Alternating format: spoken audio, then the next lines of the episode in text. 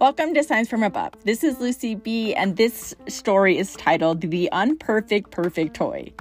This story comes from Amanda. Amanda was seven years old at the time, and she wanted a My Little Pony so badly. The only problem was that Amanda came from a very large family and they did not have a lot of money. Since Amanda knew she couldn't get the My Little Pony from her family, she prayed to God and asked Him to please get her a My Little Pony. And her faith was so strong, and she just knew in her heart that she was going to get this toy. Well, a few days later, Amanda was at her friend Sarah's house. So, over at Sarah's house, Sarah had a lot of My Little Ponies. And Sarah asked Amanda if she wanted a specific one to, and gave it to her.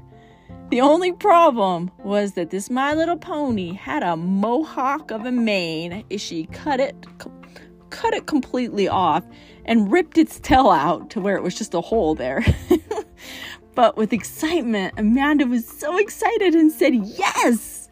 Amanda was excited to take her My Little Pony home, and she loved this toy so very much. Amanda knew that God had answered her prayer, and she thanked Him. Being a child, many of us know that toys are our most precious possession. But as an adult, have you ever wanted something so badly, such as a, a, new job, a new car, a new house, maybe even a relationship? We sometimes may depend on ourselves on these matters and we don't consult the Lord.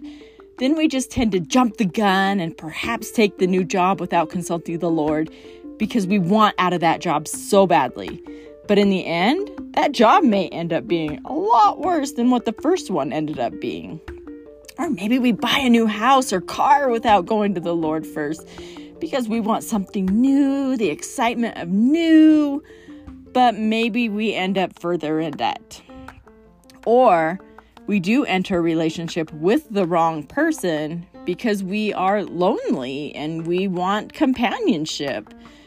But then it's the wrong person and ends up being a great big old mess. So I know firsthand that waiting on the Lord is hard so hard at times.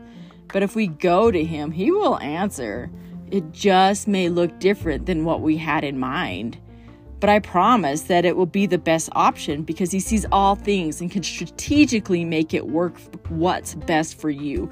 He sees all things. He knows our future. He knows our past. He knows us better than we know ourselves. He's going to know what's best for us. It's just us that need to trust him. so Amanda does use the saying now that God will answer your prayer. Although it may look a lot different than you pictured it, he still will answer your prayer.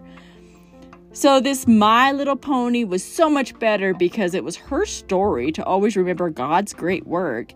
But also, that pony was much more loved than if her parents would have just been able to buy it and bought her everything. It would have meant nothing to her at that time. So God does, He will. Remember, remember, He will always answer your prayers. Again, it may not be what you had in mind, it may be completely different. And saying no to that, but answering it in a different way, He's still going to listen and He's still going to answer. But remember, remember that Jesus came from humble, hum, humble beginnings as a human. And God is probably going to give us a humble answer so we have a humble response to the things that we get. And that's super important to remember. I need to remember. um, the verse that comes to mind is Mark 11 24, and it's Jesus saying, Whatever you ask when you pray, believe that you have received them and you will.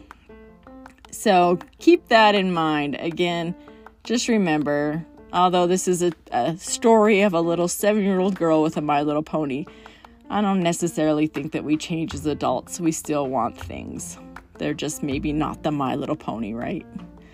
So, thank you for tuning in, and I will see you next week.